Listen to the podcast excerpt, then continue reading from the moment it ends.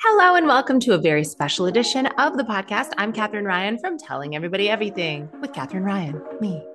Yes, and I'm Dane Baptiste from Dane Baptiste Questions Everything, and I'm joined by my regular co-host, Howard Cohen, aka Dehiza. Thanks for tuning in.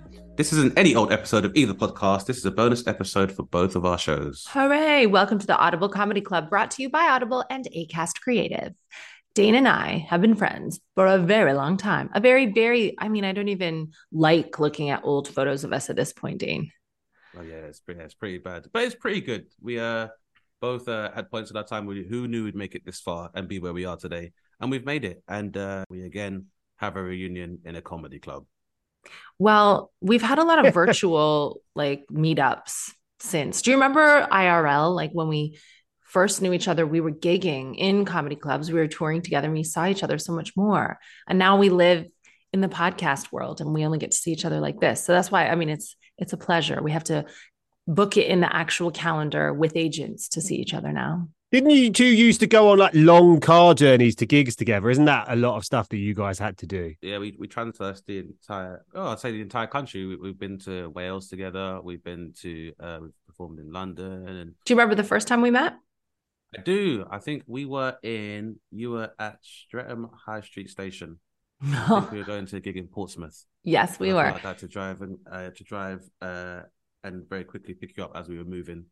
Yeah. And I didn't. Portsmouth or something? It was Portsmouth. And I didn't really, you know, I was, how old would I have been? Like 27. And my daughter was young and I didn't trust a lot of men. And the gig, this was the time when you couldn't get a driver, you couldn't even pay for your own train sometimes. So it was like the middle spot, a gentleman called Dane is going to pick you up in Streatham. So like already it sounded quite dodgy. And, and he's going to drive you to Portsmouth. And I was like, I hope he's nice because I didn't know you. And then you were absolutely delightful. You picked me up. And not only did you pick me up, but you were a gentleman, very, very chatty about all the pop culture stuff that I love, music that I love. We had a lot of the similar interests. And then your gentlemanliness ran out because as soon as we arrived, you went on stage in the middle, you smashed the gig to the point that I could not follow you. And then when you're paying for parking at the end, all these punters kept coming up to both of us and telling us both how you should have been the headliner. You did better than me. It was one of those nights. It was an odd experience, but I also remember that you dealt with that in a very classy way. And some people would have made more of an awkward situation, but it was absolutely fine. I also disagreed at the time as well, but it was a lovely trip and a very, very well met. And it was the beginning of a beautiful friendship, which was constantly maligned by my girlfriend at the time.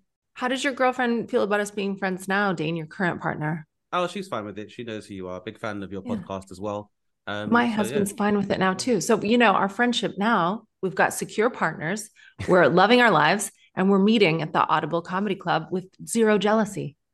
Exactly. It's only way is up. And even though you've lost a retainer now and I've lost my hair, we're still happy, productive people, always striving to better ourselves all the time. And that's the main thing. Yeah. Not a lot has changed.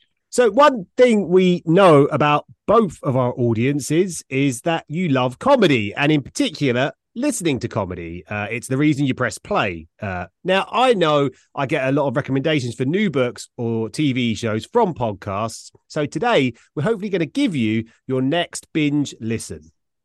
Yeah, I have spent the last week listening to some brilliant podcasts on Audible. This week, I went for Time Wasters by the hilarious Dara Ó Briain. These guys opted for Mo Gilligan's Spotlight. So what you'll hear over the next 30 minutes or so in this edition of the Audible Comedy Club is exactly what we thought of these podcasts and the comedians behind them. Katherine, are you going to kick things off?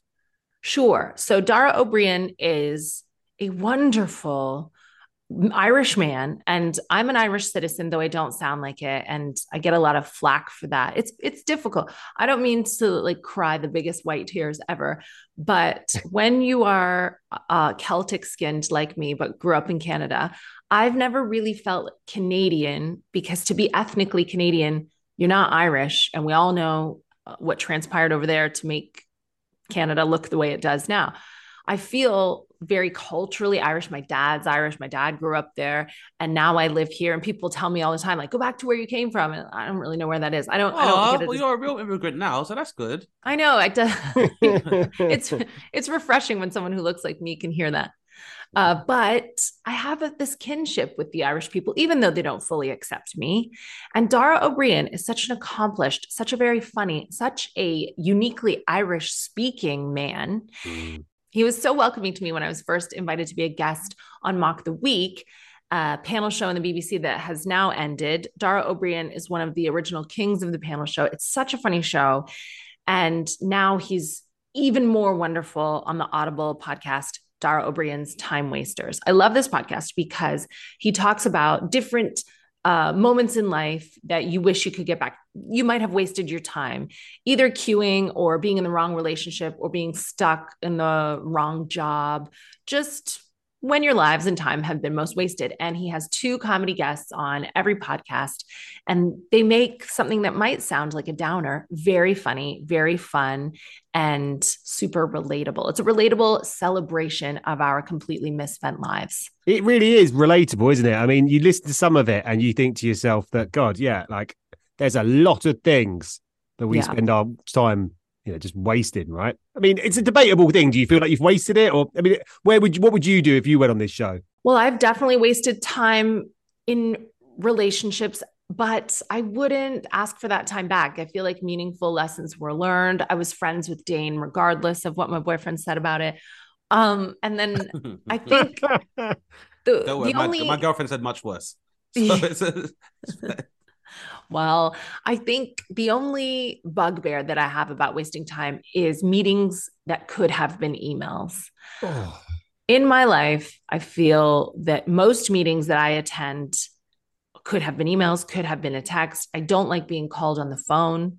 There's another comedian called Gary Gulman, who's very funny, and he's got very relatable current material about his phone. Like, how dare you call me on the app on my phone called phone? You make a text message, you make an appointment to speak to me. I just feel like so much of this stuff, if there is a silver lining of the lockdowns, is that people learned to do a lot of things virtually, and that cuts out a lot of travel. And that is how I've wasted my time, on delayed trains, going to meetings that could have been emails.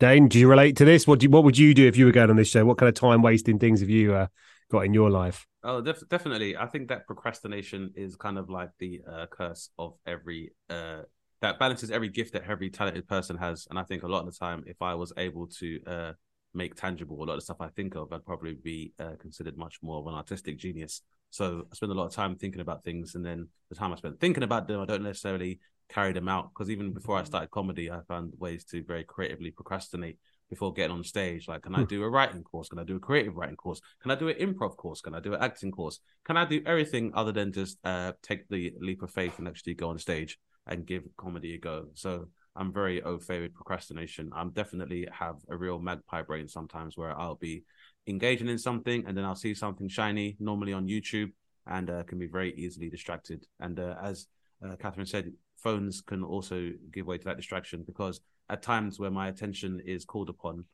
when it could be done over email, these phones are too enabling for me to kind of allow my attention to wander, because I can open up another tab and have another app while I'm also trying to listen at the same time.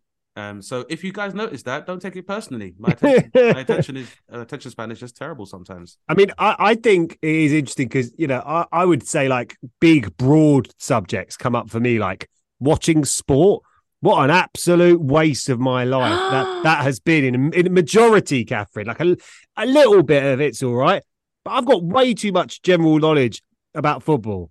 You don't need this. I like the one that Laura Lex said about every time she rewatches The Office, the American Office TV show, she still watches the credits every time. Yeah.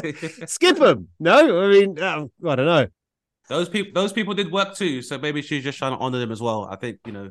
I think you become more attuned to it as well. The more you're involved in comedy and you're involved in more of the editorial aspects of it, then you pay much more attention to the credits. And I guess that's anyone who works in the industry, because it's like, for example, the Marvel Cinematic Universe has made it so you pay attention to the credits. If for nothing else, you're waiting for the post-credit scene. Yeah. So, yeah. Is there any stories that chimed with you that you heard from the Time Wasters show, Katherine? Well, I love Laura Lex. She's a brilliant comedian and she was a great guest. I love that Dara has a lot of female comics as guests, different socioeconomic backgrounds and ethnic backgrounds. And I think Mock the Week got some criticism for not having that, but it was one of the early panel shows. I think they did 27 series. And when I stepped down from doing Mock the Week, one of my reasons was every time I go on, I'm the only woman. And I know I'm taking a job away from someone in my demographic. So it's time for me to step down. That was publicized as a boycott, which it absolutely wasn't. And this is another reason why I have to always listen and subscribe to Dara Ó Briain's Time Wasters, because it was never anything to do with Dara. I love Dara. I think he's so inclusive. He's so funny. He is married to a surgeon. You know, he really respects women, and he has so many female guests. So my favorite episode was probably Carrie Godleman and Maisie Adams, two of my very favorite comics. And it was two women on one show, which happens now, which didn't happen on Mock the Week when I used to go on. And I'm glad to see that. And they're both also two of the strongest, just funniest comedians in the country. So they're from different generations of comedy, though. Maisie Adams just kind of started not too long ago. And Carrie Godleman is someone that I looked up to when I moved to this country and started doing comedy. So they talk about, again, Dane, phones and the role that phones have in distracting you from what you're doing. So Carrie would waste time with her mother. She reminisces about talking about who's dead. Like, oh, she's dead. No, I don't think she's dead. That actress is definitely dead. Oh no, she died in a snowmobile incident. And you had no way of Googling that. You just had to carry on not knowing every time they were dead. And now you can just turn to your phone instantly and find these things out. Maisie's mom will still watch programs. And right at the end, when Maisie's waiting to see who's going to be revealed as like Gossip Girl or something in the series, her mom will chime in with like, oh, is that the Empire State Building? Or is it? She'll get distracted by something else in the program. And you need to use your phone to get to the bottom of these time-wasting diversions from enjoying an actress or enjoying a show. And that really resonated with me. It reminds me of some of the chats I used to have with my mom pre-phones. And I'm like Maisie. I want to pick my phone up and just find the answer. It has all of the world's information available instantly at your fingertips. And so we don't have to waste time anymore, you know, debating who's dead or alive. Although Tupac, jury's still out. Yes. According to some of the podcasts I've listened to, yeah, that's absolutely true. Mm-hmm. There's no phone to answer that question. Yeah, Tupac's not just a person, it's an idea, you know, just like Batman. So that can change all the time, hopefully. Yeah. It's a really good show, well worth listening to. I mean, it's definitely relatable. I mean, God, the amount of things that people waste their time on. I mean, I waste my time losing my patience with people.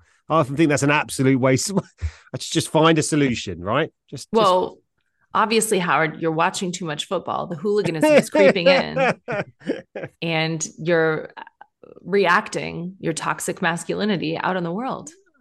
It's just my mother's computer's broken, Katherine. It's really difficult patience testing times. I hate that you think watching football is a waste of time, because there are no guilty pleasures. There are just pleasures. And if you enjoy sport, if you find it meditative, you know, you're a busy man. If you relax by watching football and it brings you joy to know all of the players and all the stats and all this useless, as you call it, football information, then it's not a waste. I feel that some of my greatest mistakes and greatest wastes of time have been my most meditative, enriching moments. And even Dane, you talk about how you procrastinated before getting on stage. I think, number one, you could have a bit of neurodiversity there. Most creatives do. Who knows? But also, it's like that's part of the process. It's, you know, how teachers talk about all this prep time. Yeah. Well, we need prep time. You know, definitely. A comedian's prep time might be going for a walk and eating some Doritos. That still counts. It's part of the process. And everyone needs the space as well. I think there's a lot too much pressure for people to kind of maintain this constant productivity, which is not how people work. We're not worker bees, and there may not be an objective to just doing stuff all the time. And I found actually on that point, this is true, because essentially I spent a lot of time being like, who are the comedians I like and what were their lives like and what were the similarities between their lives and my own. And that led to a very, very deep Wikipedia dive, because when I began this research maybe 10 years ago before becoming a comic, I hadn't really become that aware of Wikipedia. But then, you know, you click after click after click. And before you knew it, I'd started off with Chris Rock. And by the end, I was on like World War II and what precipitated that and the Austro-Hungarian Empire. And you can kind of do that. And so, you know, it's procrastination. But I think now, you know, when you do get the opportunities to appear on shows like Mock the Week, then you can cite facts that, you know, that would normally hold people's attention or allow you to hold court in like a social setting. So you also have something interesting to say. I think it's just moderation. I think that's the all I'd say. Moderation, Katherine. You know, you want to try and, like, I've watched Frasier too many times. And it's at the point now where I'm like, yeah, it's probably time to do something else. No, see, I think this is why I like Dara Ó Briain's Time Wasters, because I think I need to be wasting more time. I'm too productive, if anything. I love wasting time. I'm going to waste more time. But don't you scroll on Instagram? You just scroll. Oh, do you know how nice that would be? Do you know how lovely that would be? I have 2 babies under 2, and I work full time, and I have also taken a husband. I have a teenager. My life is very dangerous. Everyone's at a different phase of life. Like, someone's teething, someone's on their period. I always have to stay alert. And for my birthday, my husband was like, what should we do? We have to do something. He's a real action man. It's your 40th birthday. It's a big milestone. Let's go somewhere. Let's do something. And I said, no, I said, can we waste some time? And we went to a hotel in London, and I just laid there watching telly, scrolling on my phone, and I had a nap, and I wasted about 18 hours of time. And it was the best time I ever wasted. It was so wonderful not to have anyone crying or asking me for something or, you know, thirsty. I just wasted the most beautiful time. And it was revolutionary. It was so revitalizing. And then I went home, and, you know, now I miss wasting time. I haven't wasted a moment since. The nap when you don't have the children around. What a beautiful nap that is. And I feel like that's why I would recommend this podcast to people. People like me who long for the days when they used to waste time. And that's what the podcast is to me. You know, I've just realized it. It's just a beautiful, like, reminiscing look back at my youth, and hopefully I can waste time again one day soon. Yeah. Well, I think we've got to the bottom of Dara Ó Briain's Time Wasters. Yeah. Dane, what about you? What podcast did you dive into on Audible? The podcast I dived into on Audible was Mo Gilligan's Spotlight, which basically, following Mo Gilligan's meteoric rise over the last 5 years, he has begun a showcase with Audible where he is bringing the talents of comics that he has met on his travels and with his interactions to the foreground, so that some audiences who may not be aware of the up-and-coming comedians that are on, I guess, what you would call the underground comedy circuit, can kind of be aware of who their new, I guess, objects of adulation will be based on this podcast. I think it's always very encouraging. I love seeing comedians like Mo who have enjoyed a significant amount of success, like yourself, Katherine. And normally one of your first practices always is to share that spotlight and give a platform to up-and-coming comedians like myself to realise their potential as well. So, yeah, I guess in that respect, it helps me to reflect on the fact that very early on, and I should definitely say one of the key points about Katherine and I's relationship is that early on, when Katherine was touring, there were no other comedians that were interested in bringing me along on tour. And despite the very acerbic attitudes of the people in Portsmouth, Katherine was still prepared to give me the opportunity to spend time, not just with her on the road, but also to get to know her family, which I found very endearing, and I thank you for every day. But yeah, it was great to begin to build a fan base by being a support act and learning stagecraft, and also learning how to learning a work-life balance of raising a family as well as pursuing your creative endeavors as well. So I'll tell you, the only reason other comedians didn't want you opening for them is because it was going to be the same experience that happened to me when you did better and then you were unfollowable. But I think it's very canny to have an opener who is unfollowable. And then I had to get better every night because you were so good. And I want to give people the best show. And it's not just about me just choosing someone to be mediocre and then I come save the day after the interval. I want strong, strong, strong. So anyone who is not asking for a strong opener is just afraid. And fear is never helpful in this industry. Like, Katherine let me go on first and do my thing at a time when we were sharing the same venue as Peter Andre. Like, that's the level of significance that we're dealing with. You know, I don't know what he's doing now. He seems to be doing okay. But this is about Mo Gilligan and not about Peter Andre for once. But yeah, obviously I'd worked with Mo extensively. We had the same manager.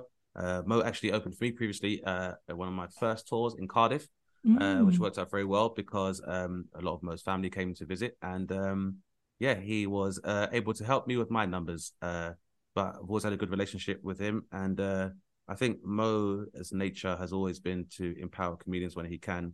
My most, I guess, endearing story about Mo is that I performed at the Palladium in London, and the Palladium requires you to have a smart dress. And I think at the time, Mo had been working in retail. So he may have been working in Reese, or he had been working in retail. But he basically got out of his bed very early in the morning and met me up at Oxford Circus, and basically helped me pick out a suit and a jacket, and even had me, and even folded my pocket square for me because of the experience, at no benefit to himself. So he was always prepared to help out. So if nothing else, I'm happy to listen to this podcast just to support him, and definitely support the work he does. Sometimes, for some reason, we are mysteriously compared as acts, I imagine, because we're both Black British acts from Southeast London. But that's probably where the comparison ends. Yeah, I know. This is a podcast, so it's just an audio format. For those of you who are listening now, maybe not seeing, Mo and I are not the same person. But yeah, it's been a very encouraging thing to see somebody who has been so positive and is relentlessly charismatic and friendly continue to empower other people with his own fame, much like I've seen with Katherine yourself. Katherine, did you cross paths with Mo in your comedy journey many times? No, because when Dane mentions the underground comedy circuit, he's using that word to replace Black.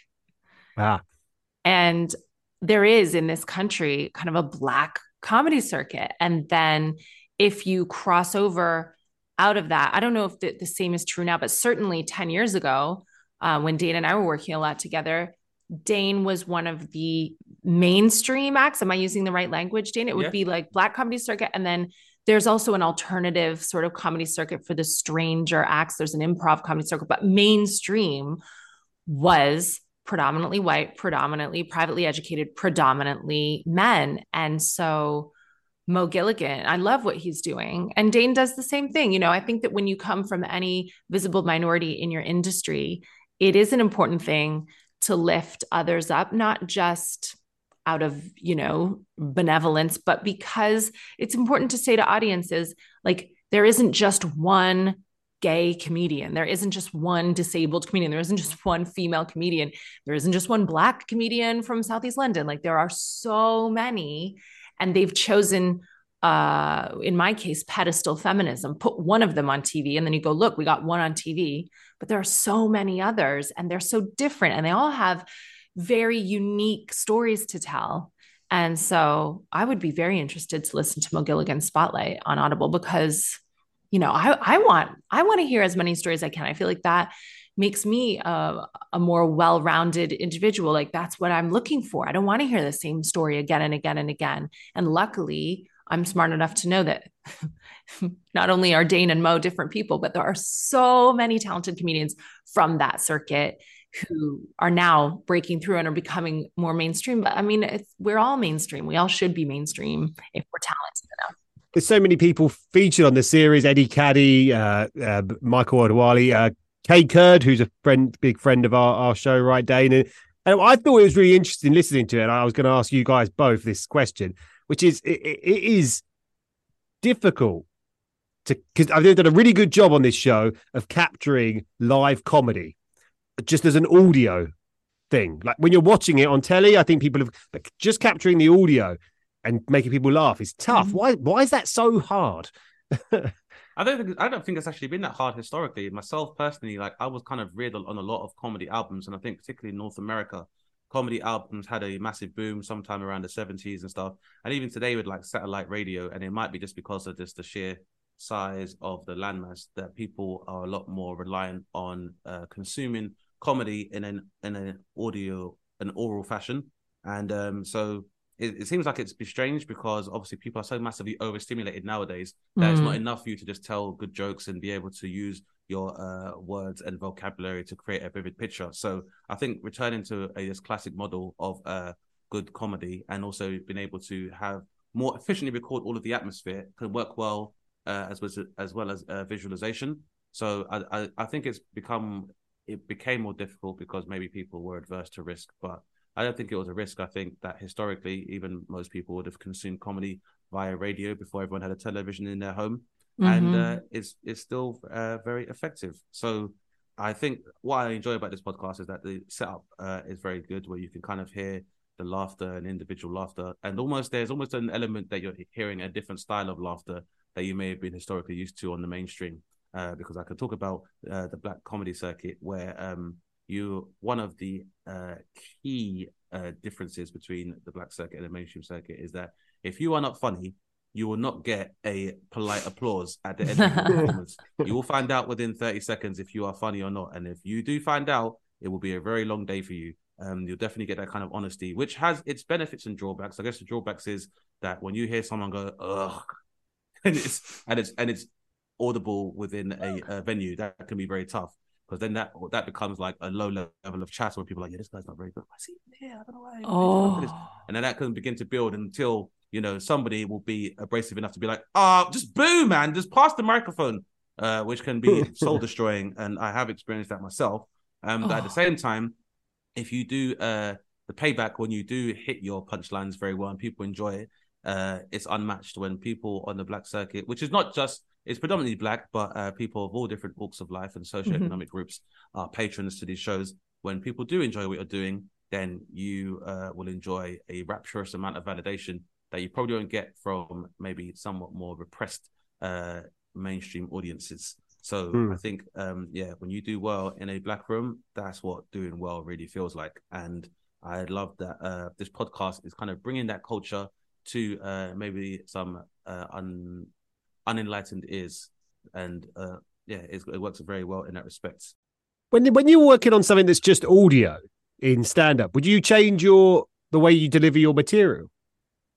It's a good question. I think that I may not change delivery. I guess it may be the selection of material, but I guess historically, because I became aware of comedy through comedy audio recordings, I guess I've tried to have a style myself where I don't really have to rely too much on visual stimuli in order to engage the audience. So I guess I'll pick the right stuff. But I think, you know, comedy is more about energies than it is just more about what you can see and hear. And people can kind of pick up on that. Do you agree with that, Katherine? Would you change it if you're doing just an audio-based performance? I wouldn't, but I'm not a very physical performer. There are certain performers in the UK that you watch them on television, for example, and they're running all around and they're moving around. They have a lot of facial expressions that help. I certainly use some of that, but I think even from being a guest on podcasts, from podcasting, I think I've become more audio friendly. Does that make sense? Like, I think that if you're doing a big arena, you need to run around, but if you're writing, especially long form comedy, I think, I don't know. I've never changed. Maybe I'm just not versatile enough to like alter a little. That's something you think about, I guess, because like even if you were trying to, because I guess with comedy you're always trying to emulate like a kind of conversation, and so even if you were talking on the phone to somebody or recounting a particularly funny story, you wouldn't necessarily be like, I need to show you this. Like these are now amenities we have now, because you can send somebody a screenshot or you can send somebody a picture and a visual representation of what you're describing. But I think it can always still be equally effective just by kind of recanting, just using a microphone and being able to amplify your voice. I love the audio medium because it has really dwindled down the amount of men humping stools. Agreed. You'd see that in comedy clubs all the time. They'd be talking about some sexual encounter and then the audience just laughs and laughs as they like hump a stool. It's a real classic comedy club. Would make things a lot more democratic, because you can find men humping stuff outside your home all the time. Exactly. And they wouldn't normally be paid for it. So yeah, I think it's definitely worked there as well. But I also think that it's always so very effective because people are able to develop context about who you are. I think in a time where identity politics and aesthetics plays a large part of people's popularity and their visibility, particularly with social media, being able to just, use a audio medium in order to communicate and to express yourself artistically is very helpful, because if nothing else, it removes the tendency for people to make judgments about you based on your appearance. Whereas if people can hear you, then they are able to find that mutuality without, you know, that barrier that might be created because they are always have different images suggested to them about who you should be. Because a lot of the time comedians in earlier parts of their career have to come on stage and be like, I know what you're thinking. And then the last part of the set in the beginning is subverting that belief based on their appearance. Yeah. Whereas with an audio set, then people don't have to do that because they can just talk, and then people can determine who you are by listening to who you are rather than just forming that opinion based on how you look. But if they already know what you look like, for example, Dane, I know what you look like, but to listen to you with headphones, first of all, I have more opportunities to listen to comedy albums than to watch comedy specials. But also I feel like there's an intimacy about it. You can take a comedian with you gardening. You can cook in the kitchen and listen to them. And you can be doing something with your hands and looking at your chopping board so you don't hurt yourself. But you know what I mean? Not looking up at a screen. And I think to have that time away from the screen, you digest it a little bit differently, you know? And like you say, like, I love hearing the crowd's reactions, and I might not pay enough attention if there's lots to look at, but if I'm listening to it, that is my favorite part, especially with this kind of comedy that you mentioned, Up the Creek. I can't wait. Cause I'll be honest. I haven't listened much to Mo Gilligan's Spotlight, and now I really want to, just to hear the crowd. It's well worth giving a go. And I think the team did a really good job of capturing live comedy, which isn't always easy to do. That's what Dane's listened to. We've heard what Catherine's listened to. What else have we got? Well, in addition to that, I also listened to Jamali's podcast, which is Spooky Shit with Jamali Maddox. Jamali Maddox is also a longtime colleague and friend that I've worked with, and I also previously appeared in the first season of this podcast myself. Yeah. But I do like it. I think one of the best things I enjoy about all comedy podcasts is that they show an extra dimension to how comedians kind of think and what they are interested in and what their hobbies are outside of performing. So I think you get very limited time to talk about what you like in comedy, because people assume you're a comedian, you like making jokes, everything's funny to you, and every existential crisis or anything that you may believe is always made into a joke, and therefore that's who you are. And it's not, as much as we are comedians and we try to embody the art form, it's not the entirety of our being. So that's why I like this podcast, because I think one of the reasons I honed the comedy voice was that comedy was a remedy to a lot of the existential crises and irrational fears that I had. And so it's nice that a comedian has something that we can kind of discuss. What was your paranormal experience on your episode of Jamali's Spooky Shit? So it was about me recollecting a story I'd heard when I was in Grenada, where my family are from. My mum's actually from an even smaller island called Caracou. People there are very superstitious and are very openly believe in what we would call the paranormal or metaphysical here. Because I remember, for example, my grandmother, when I was here, well, because you get a lot of, I guess, outside dogs in the Caribbean, or wild dogs. Sometimes they're called popcake dogs. It'll be like mixed breed dogs who don't really go inside the house, but are kept as guard dogs. But people treat them relatively well. One night, dogs are going crazy, and where my grandma lives at the time, like, it's quite rural. So if the moon isn't out, then it can be pitch black.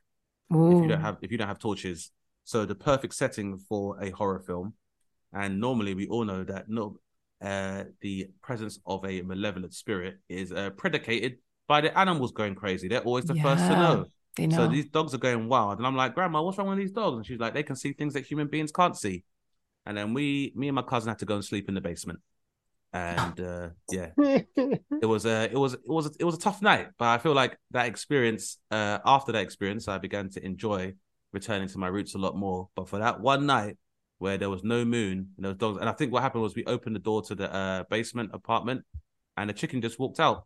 A chicken? Yeah, just a chicken walked out. And I was like, what? How did this even get in here? Like, this is insane. But I think, once you combine that with, like, the aesthetic of the Caribbean, like, it's quite tropical. Obviously, people are very much believe in what might be called obia or black magic, or and are very superstitious people.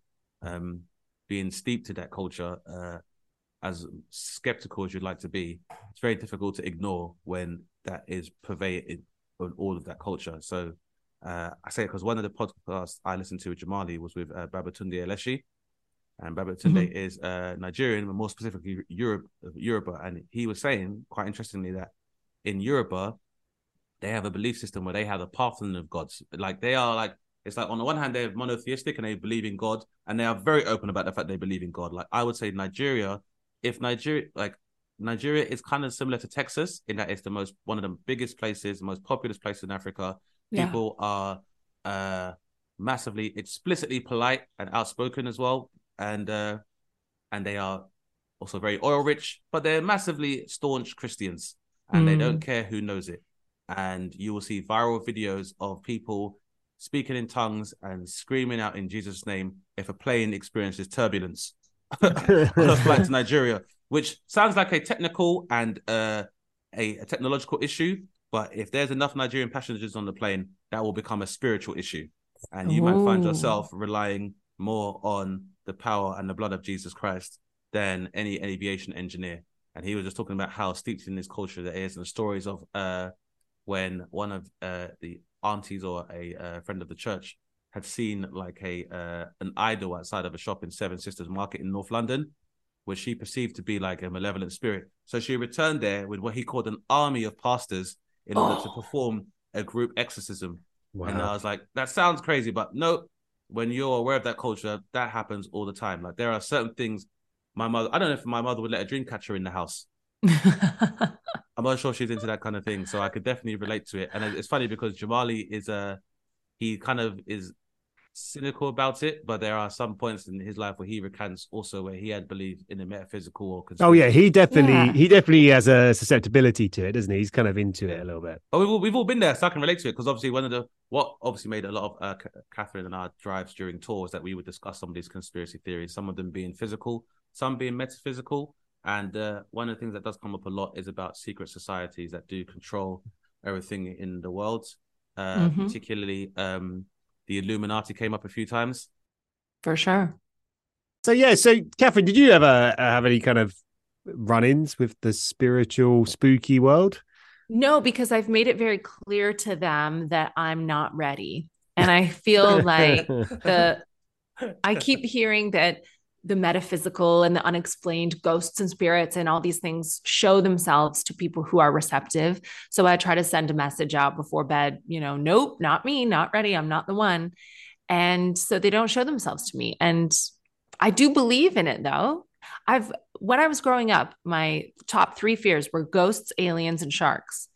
And I feel like that's because those three things are from what would be a different universe to a child. I'm still scared of what's in the sea, and I don't really understand what's in space, and I'm completely oblivious to what's happening in the supernatural world. But I definitely believe in all of those. I believe the sea exists just because I haven't been to the bottom of it, same as I believe in all the supernatural stuff. And I love, Dane, that cultures like Black Texas really go all in on Jesus and spiritualism, because it would be foolish not to think that there are conspiracies and a higher power and things which can't be explained.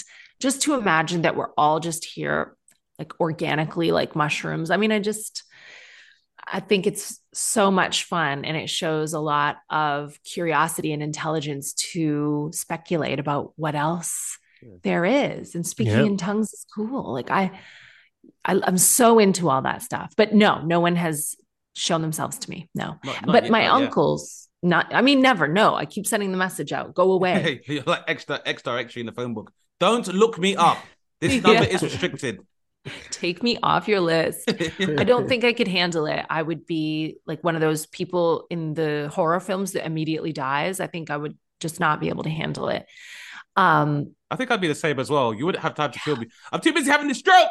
I just can't. It'd be a waste of time. Yeah.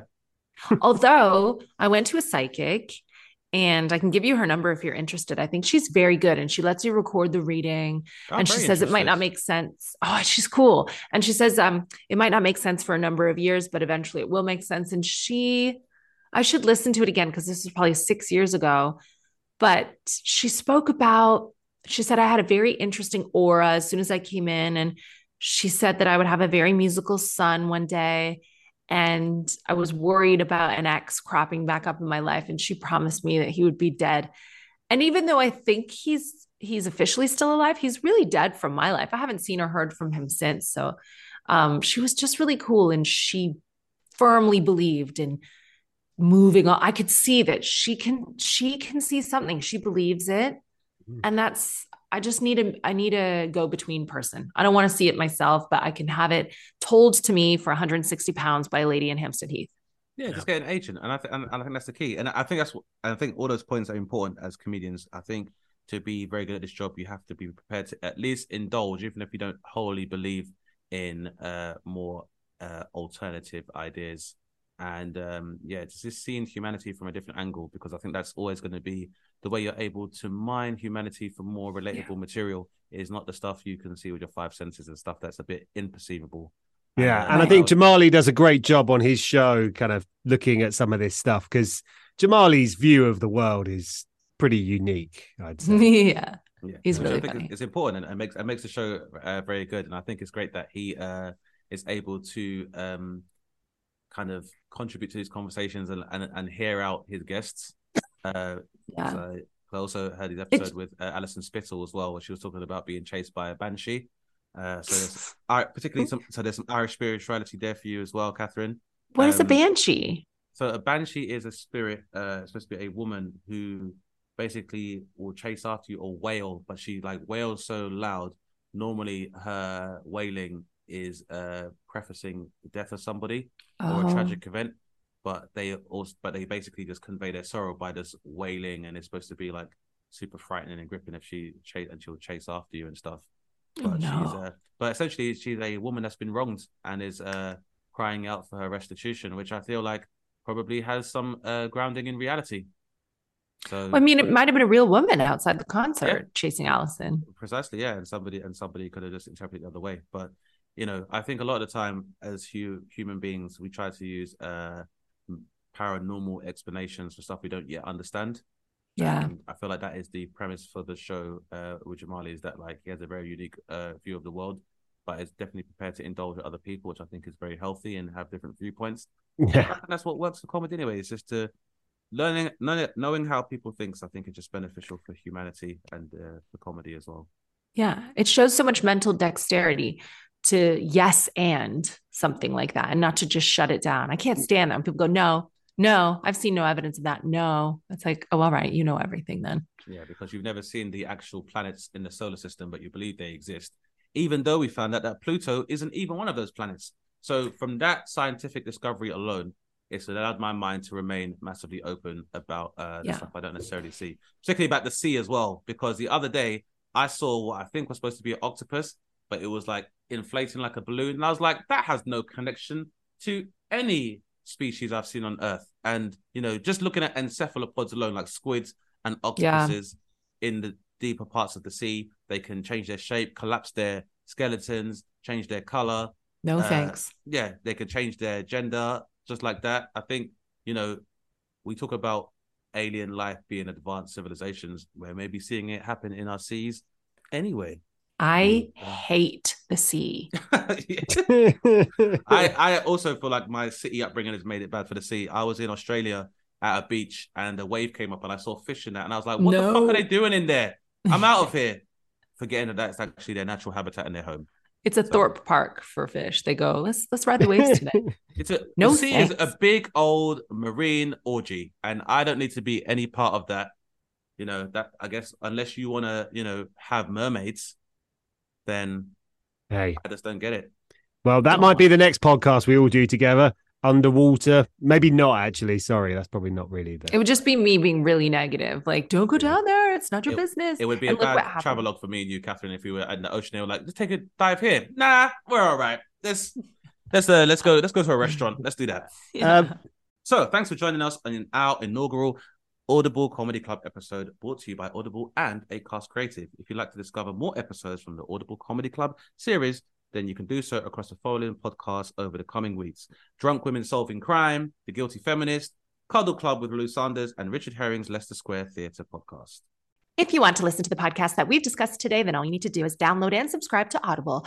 By doing so, you'll also have access to podcasts and audiobooks from other amazing comedians, such as Daisy May Cooper, a real hilarious, unique comedy voice, and the super famous, super amazing movie star comedian, Jack Whitehall. Amazing. Next on my list would be Jack Whitehall, as well as Daisy May Cooper, and also Lolly Adafope. I caught Lolly Adafope, I think, at the National Comedy Awards when she was working on her new podcast, Fan Mail, which I believe is produced by Steve Coogan. So that is going to be a dynamite combination. Also, if you want to find out more about Audible's offering, just head over to audible.co.uk.